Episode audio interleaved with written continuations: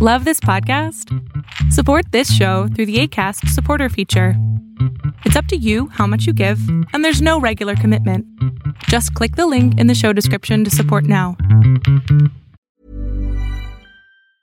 Jewelry isn't a gift you give just once, it's a way to remind your loved one of a beautiful moment every time they see it. Blue Nile can help you find the gift that says how you feel and says it beautifully with expert guidance and a wide assortment of jewelry of the highest quality at the best price. Go to BlueNile.com and experience the convenience of shopping Blue Nile, the original online jeweler since 1999. That's BlueNile.com to find the perfect jewelry gift for any occasion. BlueNile.com.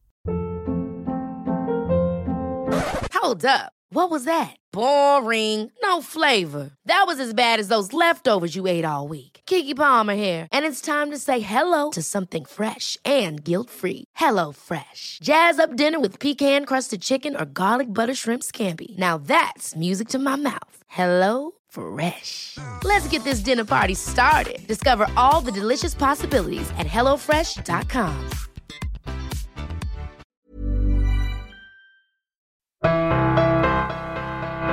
Welcome to Concussion Talk Podcast. I'm Nick Mercer. And I'm Erin Guilfoyle. And today, before we start our conversation with Dr. Sasha Blaskovich and Ethan O'Brien, I'd like to thank take one second to thank our sponsor, HeadCheck Health.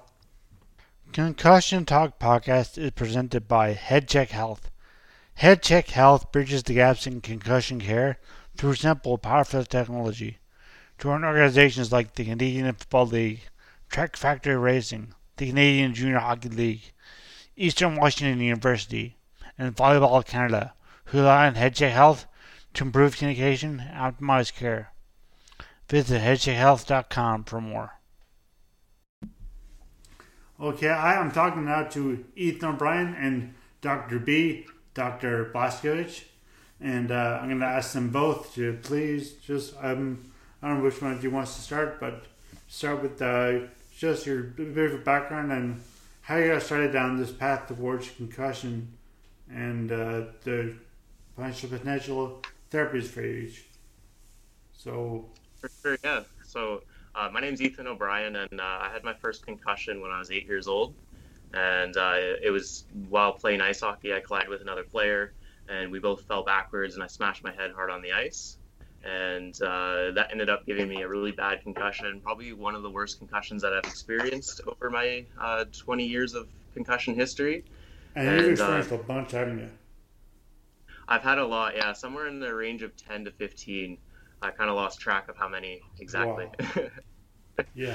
and, uh, anyways, that, that first concussion it ended up leaving me really susceptible to more concussions after that. So it became very easy for me to get a concussion from uh, other sports injuries or hockey hits uh, where you know other kids might bounce back from that and not have concussion symptoms but because my brain was already injured uh, i found it was easier for me to get concussions especially after they started to build up in my teens.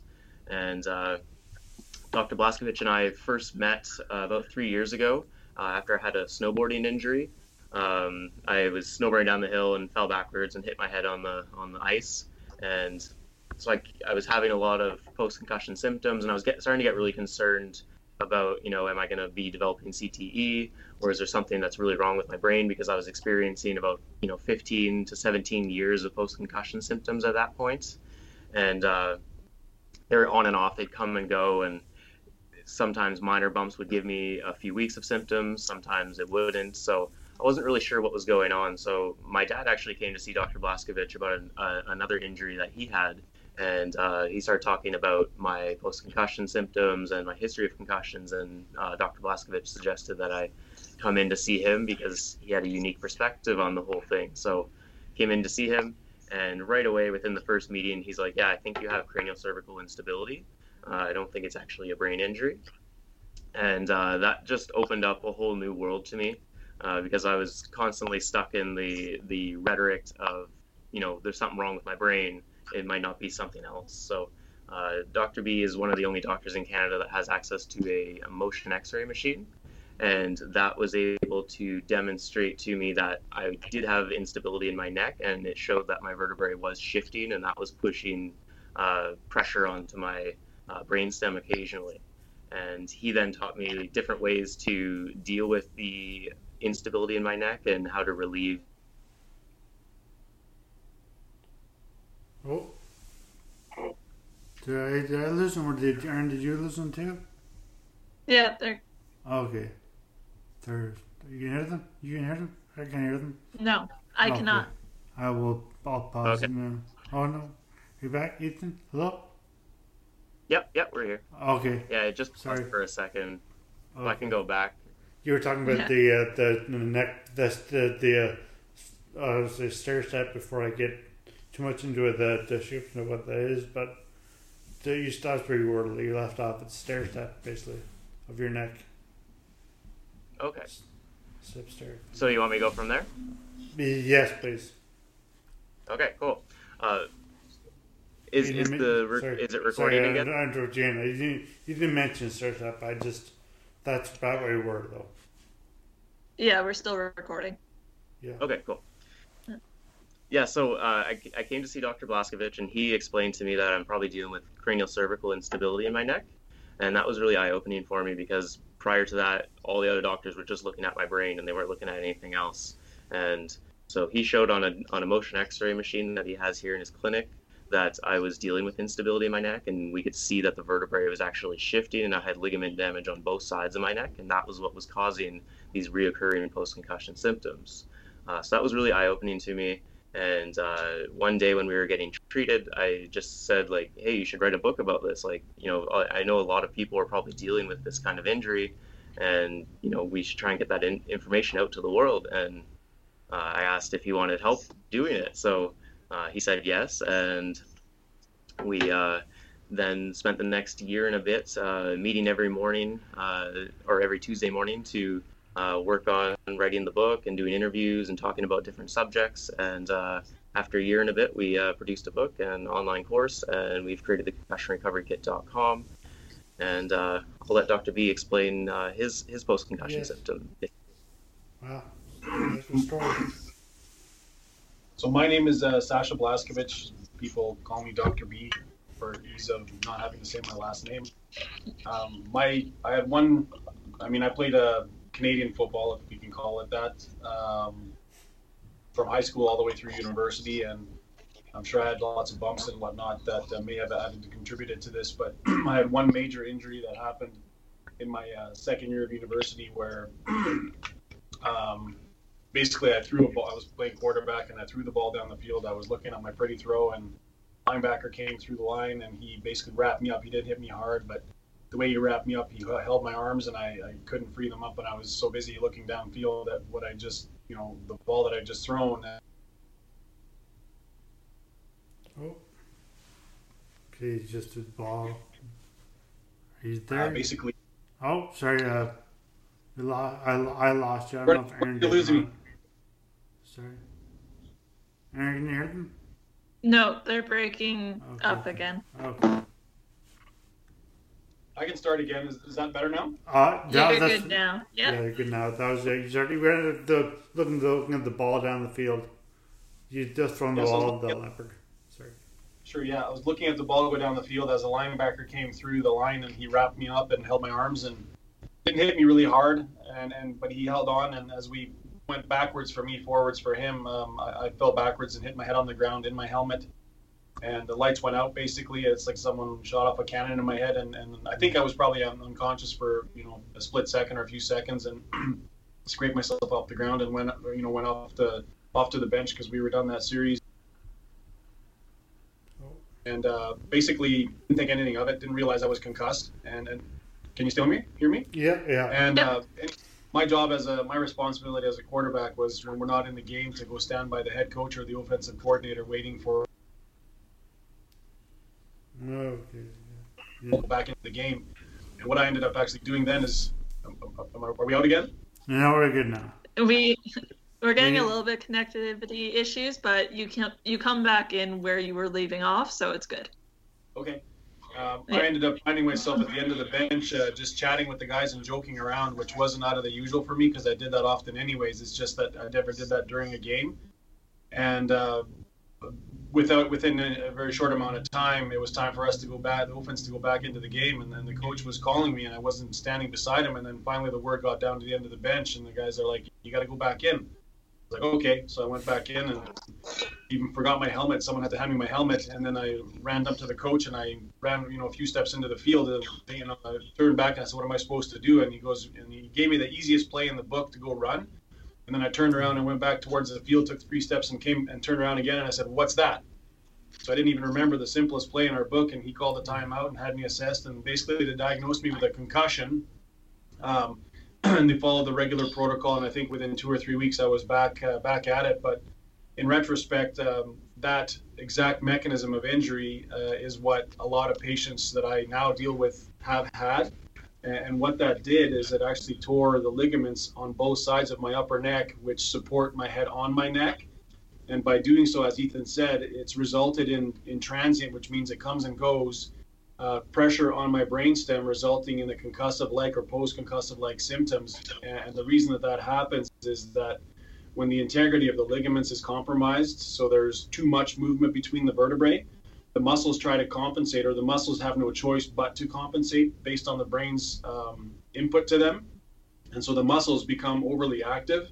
And as they become overly active, they get fried out. When they get fried out, they have two options to completely release and let go, which poses them a risk to ripping, or they seize down and become locked up. And so when they become locked up, these now capable of shifting more than they should vertebrae get shifted out of position more than they should.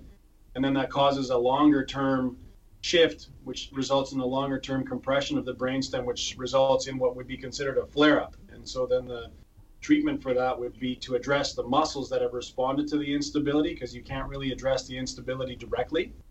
Um, and so when you release the muscles and put them back in a state of active reactive mode where they can actually do their job, then the flare up goes away or goes down and you lead a more normal life. But but the fact of the matter remains is that the ligament damage is permanent and the muscles will fail at some point in time again, resulting in a flare up and an elevation in symptoms where the same protocol, and I've been following that same protocol for the last 16 years, and to date has been very effective every time. Oh. Well, I guess as well, Erin has better questions about good questions about the neck come out, but I'll first ask, just ask you if you could talk about the uh, the motion X-ray machine. Yeah, what does that what does that tell you? Absolutely. So basically, when X-rays are regularly done, uh, or MRIs or CT scans, it's all done static, not moving. And so basically, the the assessment is of the anatomy, not of the function of the anatomy. And so because we are functional creatures, constantly moving and having to have a support, but b function and protection of our spinal cord and, and brainstem and, and, and brain. So our, the main, main job of our skull and our spinal canal or, or our spine is to primarily protect our brain and our brainstem and spinal cord. And then the second function is movement.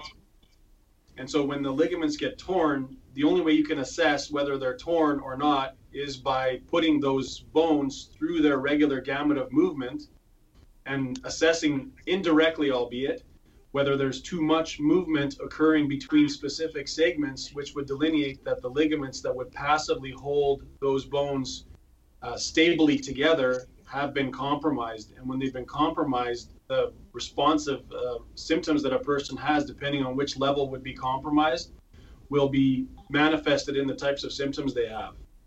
So, for example, if somebody has excessive movement midway or lower down in their neck, it'll generally affect their arms. It could affect their lower extremities and their and their uh, torso and core, but generally it'll affect their arms. But when somebody has that up high in their neck, it will involve their brainstem, which could involve anything in the body because of the control systems implemented in that brainstem area for our bodily function. And so by moving around in the motion x-ray, so the, the x-ray itself doesn't move, the patient moves within the x-ray field. And because oh. this is a re- because it is a reverse image of the regular x-ray, so in regular x-ray bones are white, background is dark. Yeah. In this form of x-ray, the bones are dark and the background is lighter. Oh. And so with that reversal, you can actually have movement and not have blur or not have as much blur so that that you're not looking at the anatomy of the of the bones you're looking at how that anatomy functions and by assessing how it functions you can delineate whether there's excess movement between certain segments which would be akin to instability so normally chiropractors deal with uh, and, and most manual medicine people deal with things being stuck. Well, this is a problem that's the opposite of that. Things are actually too too unstuck. Gotcha. Very neat. Yeah. Um, kind of a question for both of you, I suppose, is I just want to ask about certain triggers you might notice. I know the the nature of this injury kind of mimics post-concussive symptoms, and those are often triggered by bright lights, screen time, all that kind of things. And if similar in the way, if there's something that you notice or try to avoid. And then Dr. B, you also mentioned flare-ups, and I was just kind of wondering if you could go a little bit further into that too, and how to manage those symptoms, and how maybe a patient might manage them on their own. Sure, I'll tackle the gist of, of um, bright lights, sounds. Um, say, for example, screen time, like you said. Screen time is not only involved in, in staring at a screen, but it also involves a static posture generally. And when you have damaged ligaments, the only thing that can support a static posture would then be your muscles. Normally, your ligaments can do that phenomenally when they're not damaged, when they're not stretched. When they are stretched, the extra shift that the bones then experience has to be neutralized by muscular engagement. And those muscles cannot engage long enough and strongly enough to support that for any prolonged period of time. And so, being in a static posture with screen time will affect people and flare them up who have instability in their neck every single time. And the second thing of that is, is with the instability in the upper part of the neck, like like I have, like Ethan has, like most people have who have these post concussive issues, the little muscles that are involuntarily coordinating the attempt to stabilize the upper neck when the ligaments have been damaged, those little muscles have something called an oculomuscular reflex loop. So they're basically connected to the eyes. And so their job is to basically support the head when they think the head is going to move. So when your when your eyes move, the brain thinks the head is going to follow, and so those muscles are constantly um, doing a tether or pulling back and forth, even when your eyes are moving, tracking across the screen. So if they're already tasked by trying to hold your neck together because of the instability, and then you add static posture and tracking motions with your eyes, those muscles get fried out even faster. Because basically, if you have somebody in slow motion and you videotape them and you say, okay, I want you to turn your head to the right, if you break it down frame by frame, the first thing that happens is they actually move their eyes to the right, you know, as if to say, let's see if it's safe, and then I'll move my head and then the head follows. But even if they don't move their head and their eyes just move, the brain perceives that the head is going to go and those muscles are already engaged to try to stabilize that movement. And that's why, you know, tracking and reading and, and looking at a screen is not only just tiring for your eyes, but because the eyes are directly connected through the brain to those little muscles that support the upper part of the back of the neck, they're being fried out just by reading. And so, um, when people have these flare ups, it is inevitably the muscles that cause the flare up. So the, the, pain, the trigger point referral. So trigger points are painful spots in muscles that also trigger pain elsewhere or a symptom elsewhere other than just themselves. And so these trigger points will cause referral into brain pain, what I call it. So it'll either be pain behind the eyes, a headache behind the eyes, forehead, temples. These are all engaged and connected to those muscles in the back of the upper part of the neck. And so the, the main technique that I use on myself and I use on patients when they come here passively for a treatment is basically sustained pressure of those trigger point spots. And by holding sustained pressure, it depletes the lactic acid that is being built up by that muscle being overly active. And by holding that pressure and the depletion of that lactic acid for about 30 seconds or more, It'll allow the lymphatic system to pick up the lactic acid that has just been depleted out of that muscle, that chunk of muscle tissue. And then the lactic acid gets removed. And as you release that spot from that sustained pressure, because muscles act like sponges, the only thing that fills in there is fresh blood because blood goes in one direction. And so you, in essence, replenish each spot per spot as you go through there. And as you've replenished enough spots, that muscle then goes from being completely seized up and dysfunctional to becoming functional again and it can actually then support the instability that the person has, which is the the core underlying problem that uh, causes all these other uh, collateral things to happen. Um, and I've designed an S hook tool, which is basically like a massage cane. Um, and I use the term massage loosely because it's intended to do this sustained pressure on oneself.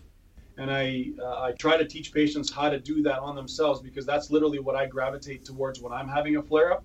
Is I will, you know, pull aside for five minutes or 10 minutes and spend that much time doing these sustained pressure uh, spots on my upper neck.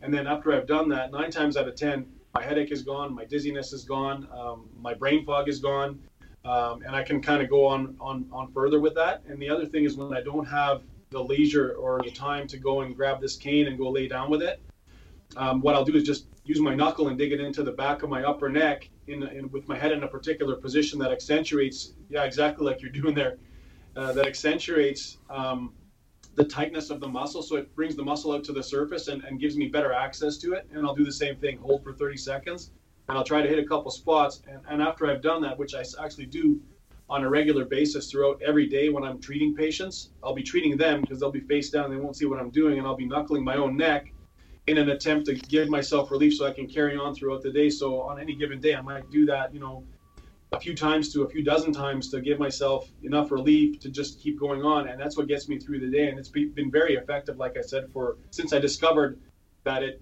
works. And then after I discovered that it works, it's it's brought me into this entire um, bucket of science that exists that basically explains why it works. And it's very complex, but the simplicity of it is is just ischemic compression, which is basically squeezing all the juice life out of a out of a tissue, which means taking the, the blood and the oxygen and everything out of it by, by sustained pressure.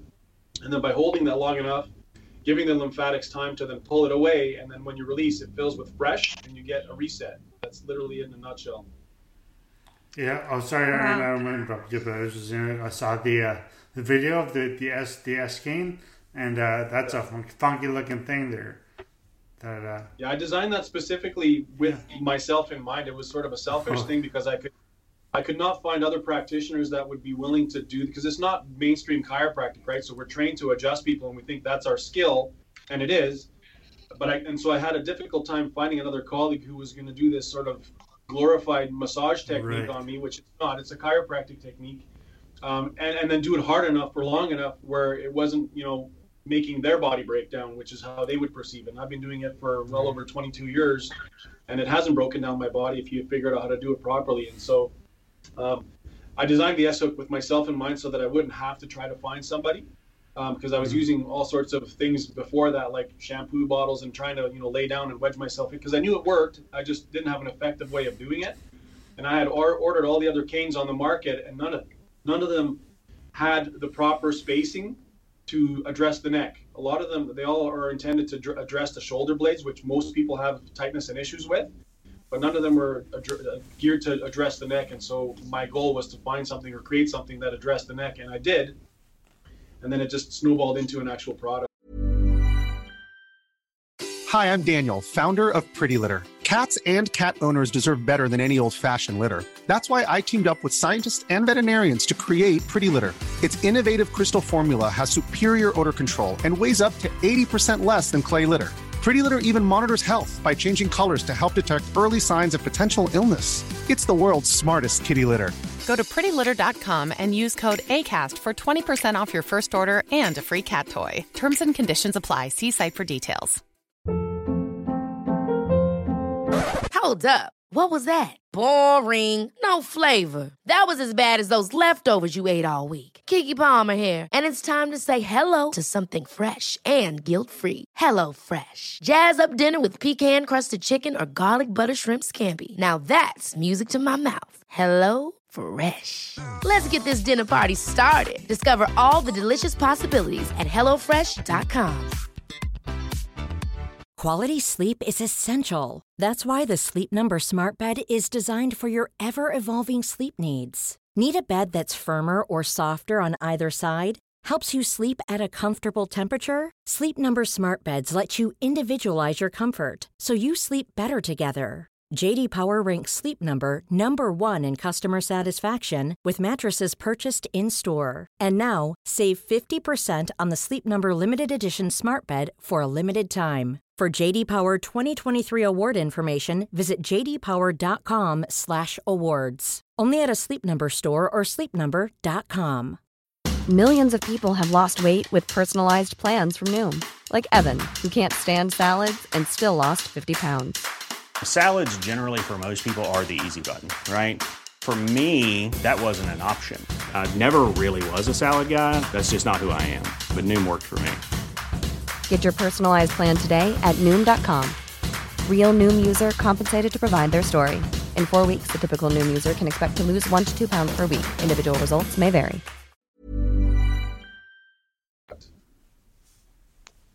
That's great. Um, I was kind of wondering too with the upper neck evaluations. Uh, do you think with concussion protocol that has recently come in uh, to include upper neck evaluations, and how would that look if it was able to be integrated in that way to sports? Yeah, I think initially when, when you have an injury like, oh, sorry, there's feedback there.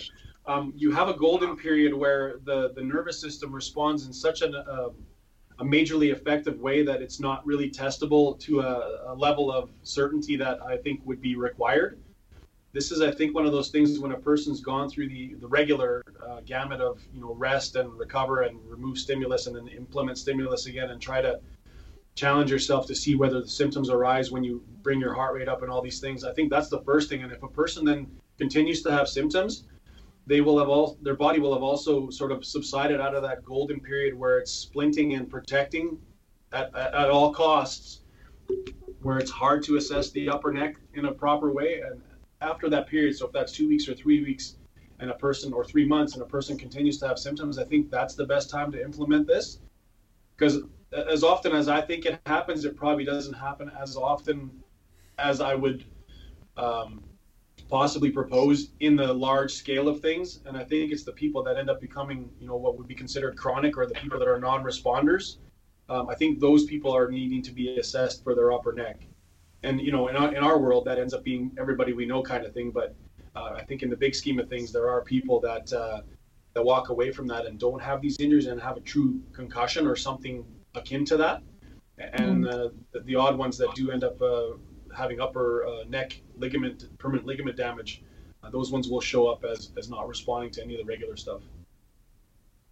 Yeah. Um, Ethan, I just want to ask you because you seem to have a different story in terms of uh, your concussion seemed to happen a lot younger. You had a lot more throughout.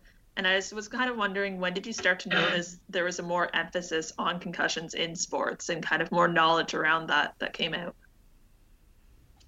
Uh, yeah, so I played hockey all, all through growing up, and uh, I I think for me personally, I was because I was dealing with post concussion symptoms, I was aware of it. Um, I don't know from age well from my very first injury, I was so badly injured that I was aware of concussions from age eight, but I think in general, like when I had that first concussion, my coaches had no kind of concussion training or anything like that, and they actually let me go back and finish the game after five minutes of sitting on the bench, which mm-hmm. was a big mistake, and it probably led to you know more symptoms and longer lasting symptoms. So uh, I, I believe probably around the age of 17, 18 is when uh, more people started to become aware of of post concussion symptoms, and that would have been about 10 years ago. Now I'm 28, so uh, I, I, would say about 10 years ago is kind of when it started to become more mainstream. Mm. Yeah, it's definitely been a growing point in the sport injury for sure. And I was so surprised, Dr. B, when you said too, like when you were actually diagnosed and had the protocol go through, I was just like, oh, well, that's good. um, I think my final question to Dr. B was just what's the most common ailment that you notice in athletes that you get in your clinic and how do you motivate them to listen to your advice? We know oftentimes athletes just kind of want to get back on the field, especially if that sport is their life. And how do you kind of force them to slow down? The best way is to try to help them with what I went through, mm-hmm. try to teach them the science because as much as uh, this may be contrary to popular belief. Football players are actually quite smart. They got to know quite a bit of stuff to be able to play that sport and do the right thing at the right time. And so their ability to to comprehend and learn in most cases is quite high, and, and I think it's taken for granted. But uh, I think educating them with as much science as I perceive they can receive from me, and painting a picture of um, very few people end up becoming professional football players and making a living of it. And there's better ways to use your brain or what you've got as a functional brain left over after these injuries that you'd want to utilize as opposed to having the, the risk of making things get worse. And so, as much as a lot of them want to get back to it, I think a level of education that's not coming from a parent or somebody who they perceive as biased and wants them to not play um, would be the most crucial uh, element that would help them to take a step back and come to the realization that uh, this isn't all that important in the big scheme of life. Um, and it's not just my parents that are telling me to be safe and protect myself. It's this doctor who's gone through it and who is specializing in it and who sees people from all walks of life that are going through similar things that isn't that aren't just from football, um, and to help them understand that um, there is a serious, serious threat to their future well-being by not paying attention to what I'm telling them, and that if they want to be able to, you know, enjoy their own children when they're adults and throw the football around and run around and do that stuff, that they really need to um, be forthwith and honest with myself and with their coaching and training staff when they do get a flare up, because it is a serious signal of pending doom if they don't address it and listen to it accordingly. And so um, I, have not come across many instances where the players, when I've explained it to them like that and, and helped them understand the science and the severity of how this affects them uh, neurologically and can affect them permanently for the rest of their lives neurologically, where they don't actually accommodate and, and basically subdue to the to the science. Mm. I, I think just telling them you shouldn't do it because we want you to stay safe. They're smart enough that they can comprehend all the other stuff that I just said. That if they're given that, the empowerment of that knowledge will help them almost make a better informed decision that hey, this probably isn't quite the time for me to go back yet because I am actually feeling these things. And, and the biggest thing that I find is a disconnect in medicine and, and in training staff and whatever else is that um, just the simple few symptoms that are constantly thrown around, like the headache, the dizziness, um, the um, when the heart rate goes up, they have you know pressure inside their head, um, light sensitivity, sound sensitivity. Those are just a few. When I start talking to them about you know digestive changes, um, heart rate, uh, and blood pressure, and um, hearing changes, and um, anger issues. So those are the basic, their irritability. When when I point out to them that um, I believe they're probably highly irritable with people around them, they will confess that, and, and that, that's my biggest uh, tip off that uh, they're still dealing with it is, is, is what we, we consider anger issues or what parents would call teenager issues. But if it's out of the ordinary for that child or that individual, then it's the strongest indicator that they're still dealing with something that they're not vocalizing. Either they don't know how to vocalize it or they choose not to vocalize.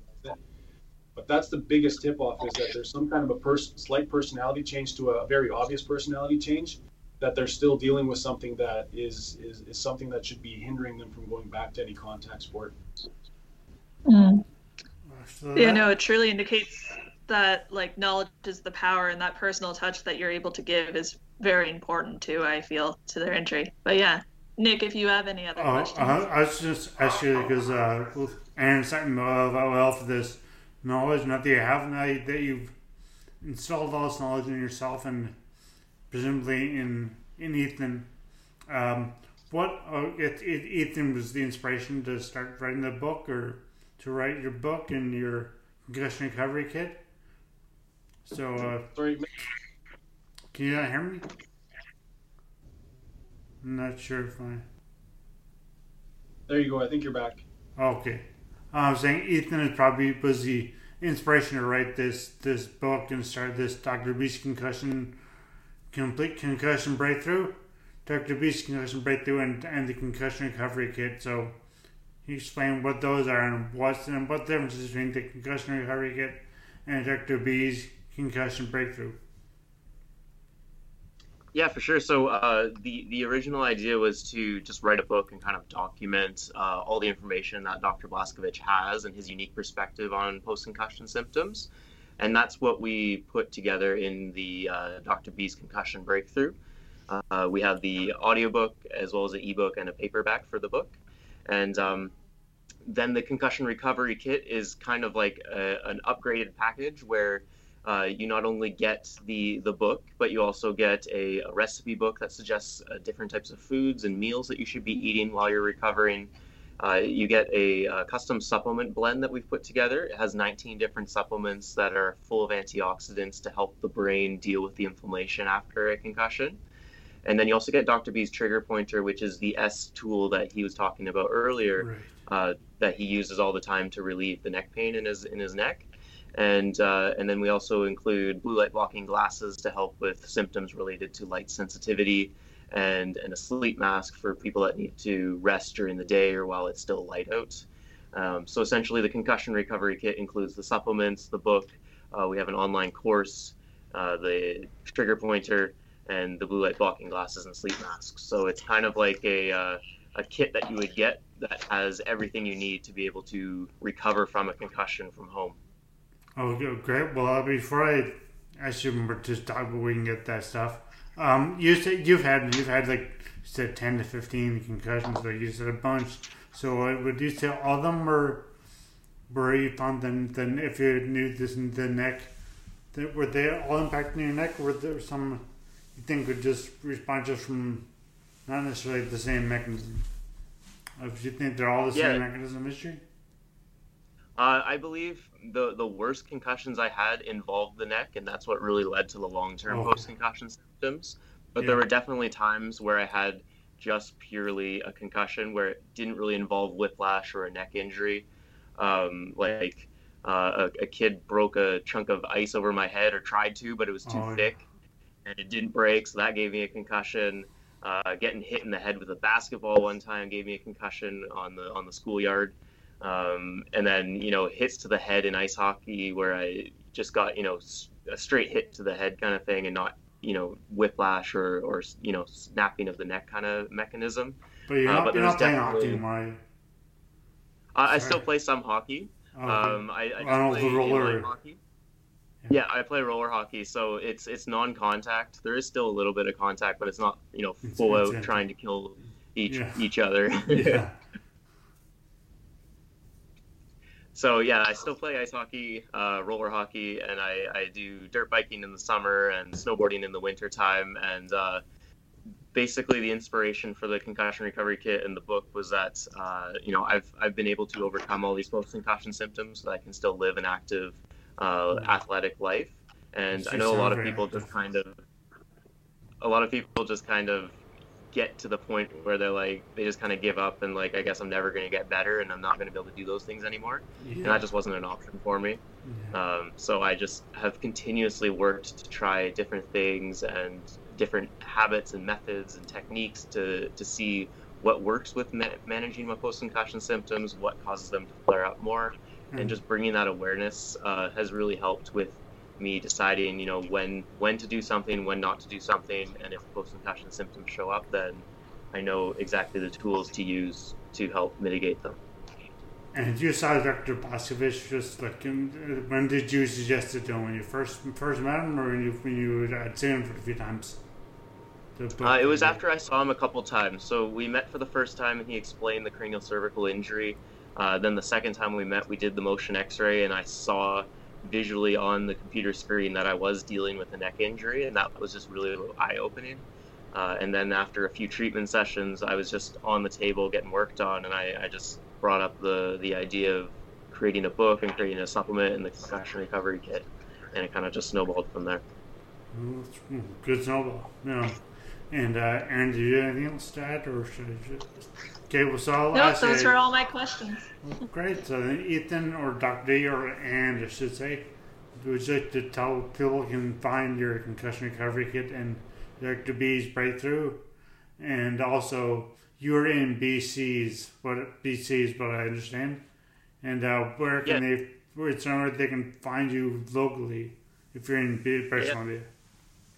So uh, Dr. Blaskovich, he's based here in Langley, BC. We're about an hour outside of downtown Vancouver, and uh, he has the Whiplash and Injury Clinic. Uh, he also has a, a, clinic in Lynden, Washington, just on the other side of the border for anyone who's in the U.S. Uh, that isn't able to come over the border at this time during COVID. They mm-hmm. could travel up to Washington and visit him there. And uh, we have concussionrecoverykit.com. That's where you can get the supplements. You can find the book, uh, the online course, all the different products that we have available. We also have motionxray.ca if anyone's interested in getting their neck x-rayed with the motion x-ray to discover if they are dealing with this injury or not. Uh, they can go to motionxray.ca to learn a little bit more about the procedure, and uh, you'd have to come out to Langley here to get the motion X-ray done, because uh, Dr. B is one of the only two doctors in Canada that has access Which is a bit it. difficult for us. it's a 12 hour, 12 hour Yeah. flight, but yeah. Yeah, it's a little bit far for you. Yeah. And then the last thing is just information about whiplash in general uh, on our Yeah. main website for the clinic here is just whiplashclinic.com. Okay, great. Well, thank you so much, and uh, hope people find your book and find it helpful, and uh, they can get it on, on Amazon as well, right? On Amazon or on, yeah, it's on Amazon. Uh, the audiobook is on uh, iTunes as well. okay, great. Well, then, well, thank you so much for being on this podcast. Thank you. Appreciate your Thank time. you. Thank you.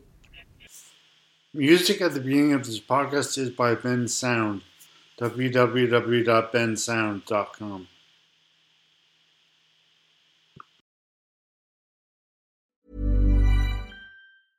Imagine the softest sheets you've ever felt. Now imagine them getting even softer over time. That's what you'll feel with Boll and Branch's organic cotton sheets. In a recent customer survey, 96% replied that Bowl and Branch sheets get softer with every wash. Start getting your best night's sleep in these sheets that get softer and softer for years to come. Try their sheets with a 30-night guarantee. Plus, get 15% off your first order at bollandbranch.com. Code BUTTERY. Exclusions apply. See site for details. Hi, I'm Daniel, founder of Pretty Litter. Did you know cats tend to hide symptoms of sickness and pain? I learned this the hard way after losing my cat, Gingy. So I created Pretty Litter, a health monitoring litter that helps detect early signs of illness by changing colors, saving you money and potentially your cat's life. Pretty Litter is veterinarian developed, and it's the easiest way to keep tabs on your fur baby's health right at home. Go to prettylitter.com and use code ACAST for 20% off your first order and a free cat toy. Terms and conditions apply. See site for details. Hey, it's Paige DeSorbo from Giggly Squad. High quality fashion without the price tag. Say hello to Quince.